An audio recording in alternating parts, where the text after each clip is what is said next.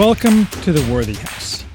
I am Charles Haywood, the maximum leader of the Worthy House, and I am here to give you back your future. At the Worthy House, we offer reality focused writings on a variety of topics, often on history, politics, and, in general, on human flourishing in the coming post liberal West. Written versions of all Worthy House writings are available at our main site, theworthyhouse.com. On marriage. Men on the right spend a great deal of time improving ourselves. We improve our diet through changing the foods we eat.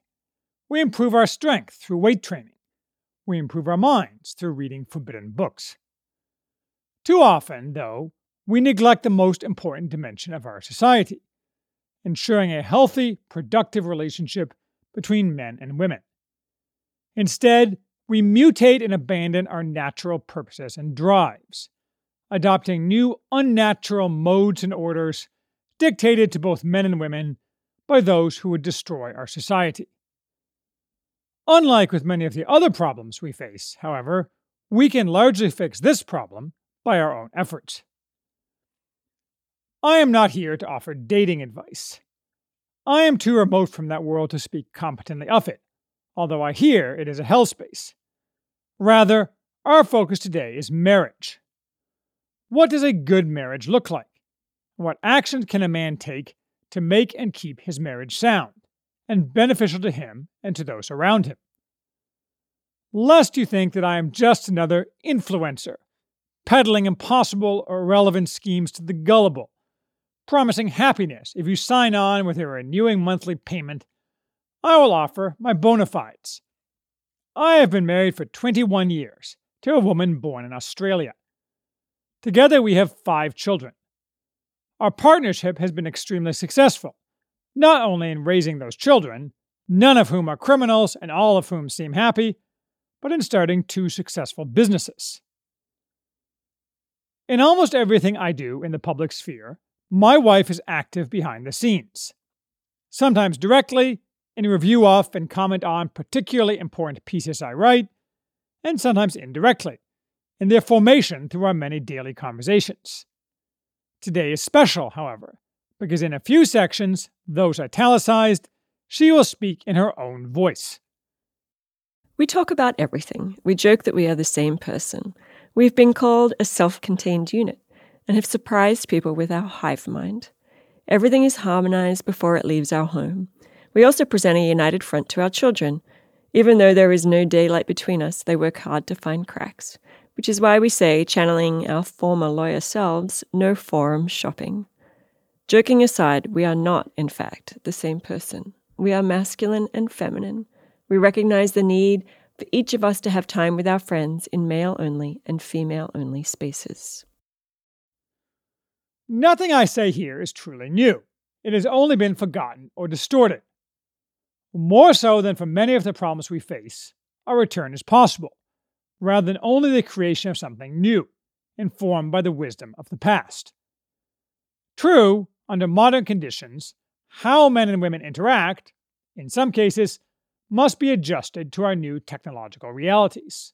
And most importantly, it is no use to pretend we can take advantage of key social structures and behaviors to help us when those structures and behaviors no longer exist and are often not even remembered, or if remembered, are remembered falsely.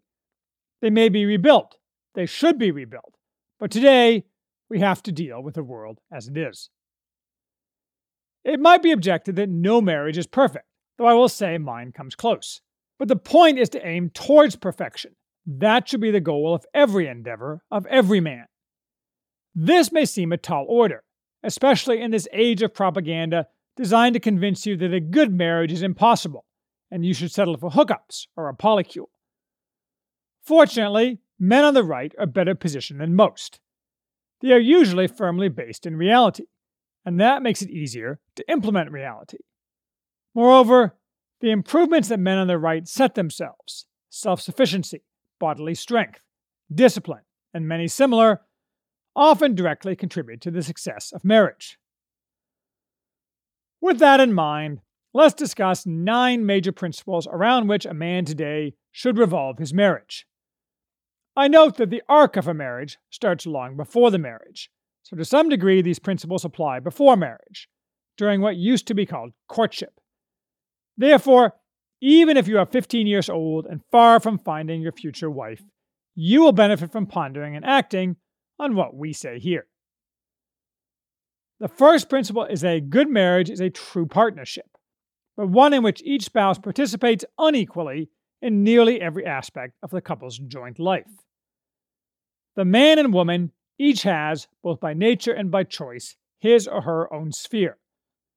Some of those spheres are obvious.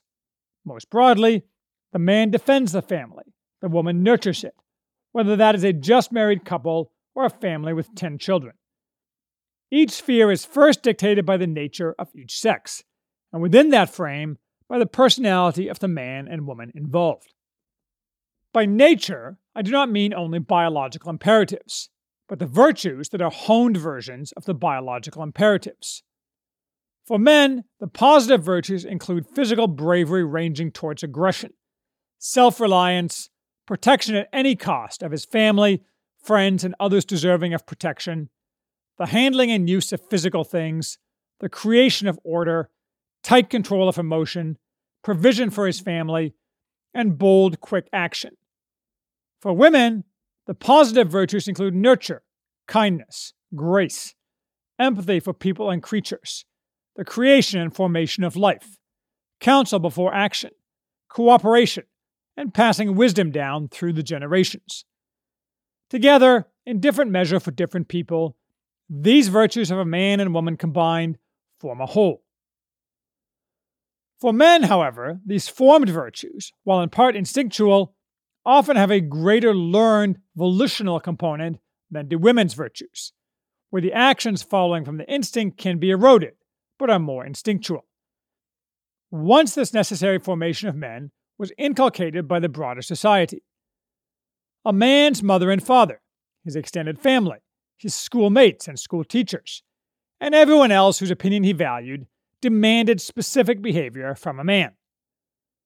But except perhaps among the Amish, a man is no longer molded in this way, and so must be largely himself responsible for ordering and training himself in order to fulfill his role in a marriage partnership. His wife should, and he should encourage his wife too, and with luck she will automatically, also encourage a man rising to these expectations. But whatever the sphere, and whatever matter is to be decided upon or administered, you should expect overlap in responsibility with your spouse, and always support the other entirely. That does not mean that disagreement should not occur, although the presumption should be that the spouse whose sphere is at issue should make decisions. Disagreement should be handled gently. I am notoriously sensitive to criticism by people I love. I don't care what people on the internet say. Thus, it is a running joke when I do something in a way that my wife thinks, usually correctly, should have been done differently, that when she says it should have been done differently, she is not criticizing, she is encouraging me to do better. But whether there is perfect agreement or substantial disagreement, be kind to each other. Say please and thank you often. It's easy to divide up the world and let your other half take care of things. But everyone likes to be acknowledged for his efforts. Saying thank you for clean sheets and the trash taken out may seem small, but it adds up to an atmosphere of mutual respect and regard. A second, related principle is that each spouse must commit fully to his or her roles. Men, protect, care, support, and love your wife. You should be proud to be able to have your wife stay home and be with your children. You should do everything you can to make this possible. You should show what it means to be a gentleman to your children. Open doors, carry heavy things, offer to do the dirty jobs, and help her when she's flagging. One of the sexiest things Charles ever did was arrive home from work one summer evening while I was talking to a tradesman in the driveway, with a baby on, on my hip and a toddler underfoot. He barely broke his stride, kissed me hello, plucked the baby from my arms, and took the kids inside so I could finish the conversation without distraction. He showed he loved me, he respected my household authority, he supported me, and he showed our children how to be kind. Of course, anytime my husband shows that he is capable and confident, from punching out numbers on the calculator to installing new lights in the house. I'm very appreciative. A handy, manly husband is very sexy indeed. Women, be feminine, embrace motherhood, make your home beautiful and welcoming. Delight in these things. You should approach being a mother and a wife like it's your job, because it is. The world tells us that children are a burden, that we should complain a lot and drink even more. I'm not opposed to a lovely glass of wine. Don't put alcohol in your water bottle. Being a mother is not a sacrifice. You don't have to give up your brain or your education because you have children. You will be stretched and tested in ways you cannot imagine as a parent, and it will be worth it. There are days when I'm harried and beat down, dealing with the moods, hormones, and learning moments of five children. The joy when a teenager offers to make tea after a spat, or a toddler wraps you in a hug with Eskimo kisses after a meltdown at the store, is beyond compare. A third principle is that the man should not subordinate himself in the marriage. This challenge arises because our rulers demand a man deem himself inferior in order to atone for supposed masculine toxicity and the imaginary patriarchy and its imaginary crimes. In his nature, however, a man bridles at subordination, which is why subordination degrades his meaning as a man and as a husband. Along these lines, when we were first married, I often heard variations on the admonition happy wife, happy life. This is terrible advice. On the contrary, a man does not owe his wife happiness. Most of all, he owes her loyalty at any cost, that he will always do objective right by her. A man has no obligation to strive endlessly to make his wife happy, a goal anyway impossible for anyone, for himself or others, if one aims directly at it. If she makes his life miserable by her fancies and demands for happiness when he does his duty, what the relationship needs is repair, rather than more effort to please by the husband. Do not insist on having your own way or on telling your spouse the way it's going to be. Ladies, this does not make you a girl boss, strong or fierce. It makes you a harridan. Do not use tears or emotional manipulation to get your way either. It's lazy and disrespectful. Men should not be impatient and should take the time to listen. If you want your partnership to work, you need to communicate and recognize that you have different sensibilities. Let the masculine and feminine complement and temper each other rather than clash. A fourth principle is that the relationship between husband and wife is the most important one in the home. This means, most of all, that you should avoid focus on children in general and especially at the cost of focusing on each other. A good marriage and a bad marriage greatly affect children, to a degree not always obvious, but this is organic, not something that needs extra focus. Our relationship is the best gift we can give our children. Not only are we modeling what a great relationship looks like, we are giving them security. Our relationship, no matter where we are in the world or what we are doing, gives them a sense of home and orients them to beauty and goodness. In our marriage, we begin to get a taste of what it is to love as God commands us to, and to imagine how God sees and loves us. Every night we have sacred mummy and daddy time. Children are not invited. By making our relationship a priority, we see each other fully and we grow as a couple and help each other grow as individuals. The spousal relationship and the family relationship, however, is not static. You should be prepared to grow together and as a family. As the saying goes, the one constant in life is change. You may end up exactly where you're expected in life, but the path to that point may not be as expected. How you react to the changes in terrain will impact your relationship. A little grace goes a long way. A fifth principle is that a man should ignore the vast majority of advice from the internet, other than this outstanding piece, of course he should start by ignoring Andrew Tate, about whom another whole article could be written, and maybe I will.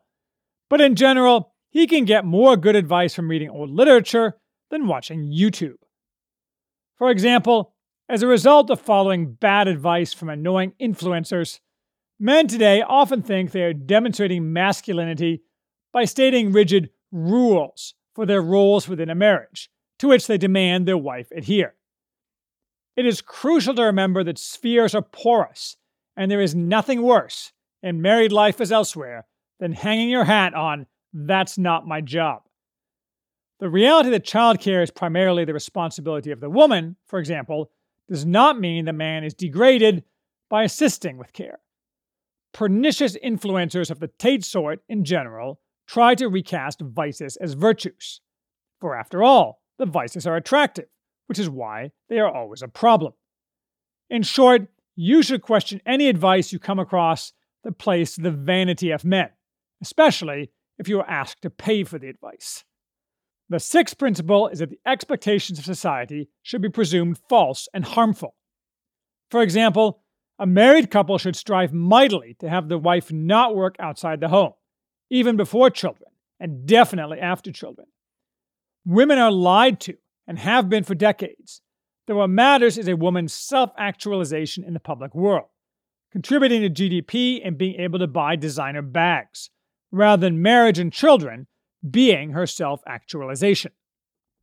We were not immune to this mind virus when we first fell in love. Both of us were on the partner track at giant Chicago law firms, and we assumed, really without much discussion, that the future involved partnership for both of us and a big house with nannies for children. We just lived as if my wife would keep working, not because we wanted the money, because we always assumed I, money obsessed, would make plenty, but because working was what smart and capable women do, isn't it? My wife was constantly propagandized she should not want children, and even believed it, though that changed when she met me. She quit working outside the house before we had children, and never looked back. It worked out for us. If you don't make a different, deliberate choice, it may not work out for you.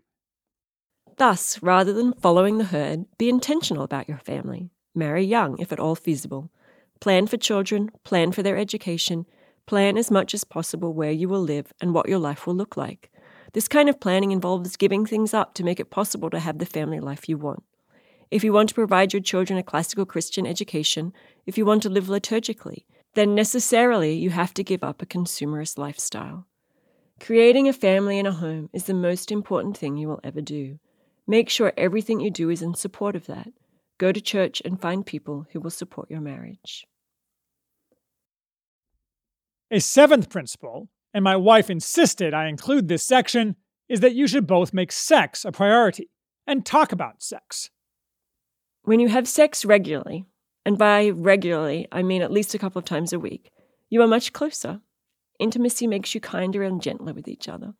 You are much more likely to laugh, tease, and overlook and or forgive the small accidents and trivialities that arise in domestic life if you've just had an orgasm. Women tend not to make sex a priority. It's easy to say, not tonight, after a day of children clamoring for your attention and crawling all over you. If you have a job outside the house in addition to your domestic one, then sex gets pushed even further down the list. You must choose to say yes. The benefits are so worth getting to sleep a little later. You'll sleep better. You'll be closer to your husband. Your husband will be happy, and you'll be the reason why. And if you say yes way more than you say no, then you'll get really good at it together. After 20 years of marriage, our sex life is way better than when we were newlyweds, and it keeps getting better. This is because we talk about sex a lot. We talk about sex before, during, and after. Sex begets sex, and sex talk does too. If your relationship is not the most important one in the house, and if you're not having a lot of sex, then things can easily go the wrong way. I add that men should absolutely avoid pornography, which is destructive of both a marriage and a man's psyche. I don't need to go into detail. You know I am correct. An eighth principle is that a good marriage is not a right. It is not something to which you are entitled. I do not mean this in the false sense you often hear variations on the phrase, marriage is hard, and you have to work on your marriage every day, meaning you have to absorb frustrations and disappointments. No doubt every marriage has those, but if you think marriage is hard, you are not doing it right. A well formed marriage is not hard, but it requires both spouses to enter the marriage with a correct frame of mind. You need to work hard to make yourself a desirable husband. If you are fat and won't leave your house, or if you prefer video games to breadwinning, or if you smoke weed more than once every 10 years, it will harm your marriage and your ability to get married. Similarly, for any other behavior showing lack of discipline and lack of character, at any phase from courtship to death do us part. Don't be a loser. And to be sure, you have every right to insist the same of your wife in the ways relevant to women. A ninth principle is that stigma should be broadly applied by a couples, friends, and acquaintances to anyone who misbehaves in a marriage. We moderns are lectured endlessly that stigma is bad. But why? As with stereotypes, the vast majority of which are nearly 100% true, stigma usually exists when it deserves to exist. We have just been enculturated differently by decades of propaganda, which has successfully released everyone from all bonds not continuously chosen, telling us we cannot criticize others, except for the worst sin of all intolerance, defined as any view on any topic that challenges the left. On the contrary, we should not only criticize others, but ensure they suffer harsh penalties for socially acceptable behavior. And finally, some advice specifically for women, either directly as something to be passed on to the women in your life, or something to discuss with a future possible wife. Don't marry a beta. A lot of marital problems can be avoided if you marry a man who is secure in his masculinity and is sure of what he believes. At the rehearsal dinner for our wedding, I thanked my future mother in law because my husband has the greatest sense of right and wrong of any man I ever met. This strong moral compass and understanding of self is one of the rocks on which our marriage is built. A man who approaches the world in a tenuous or hesitant manner will not prove a good husband. Don't complain about your husband. It's fashionable for women to complain about how hopeless their husbands are, how stupid and incapable. This is a sure way to breed contempt. Women initiate the majority of divorces and often cite the fact that their husbands don't help enough around the house or fail to step up. Maybe those men are tired of being criticized. Maybe they can never do anything right. Maybe they're emasculated and they've given up because there's no respect. Maybe those men are tired of you caring more about what another man, your boss, thinks. Noticing all the things your husband does for you and your family is not only good and courteous, it also creates an environment of mutual admiration and support. Instead of complaining, make the extra effort to praise him to your girlfriends and family. Now, join hands, go, be fruitful, and multiply, and replenish the earth.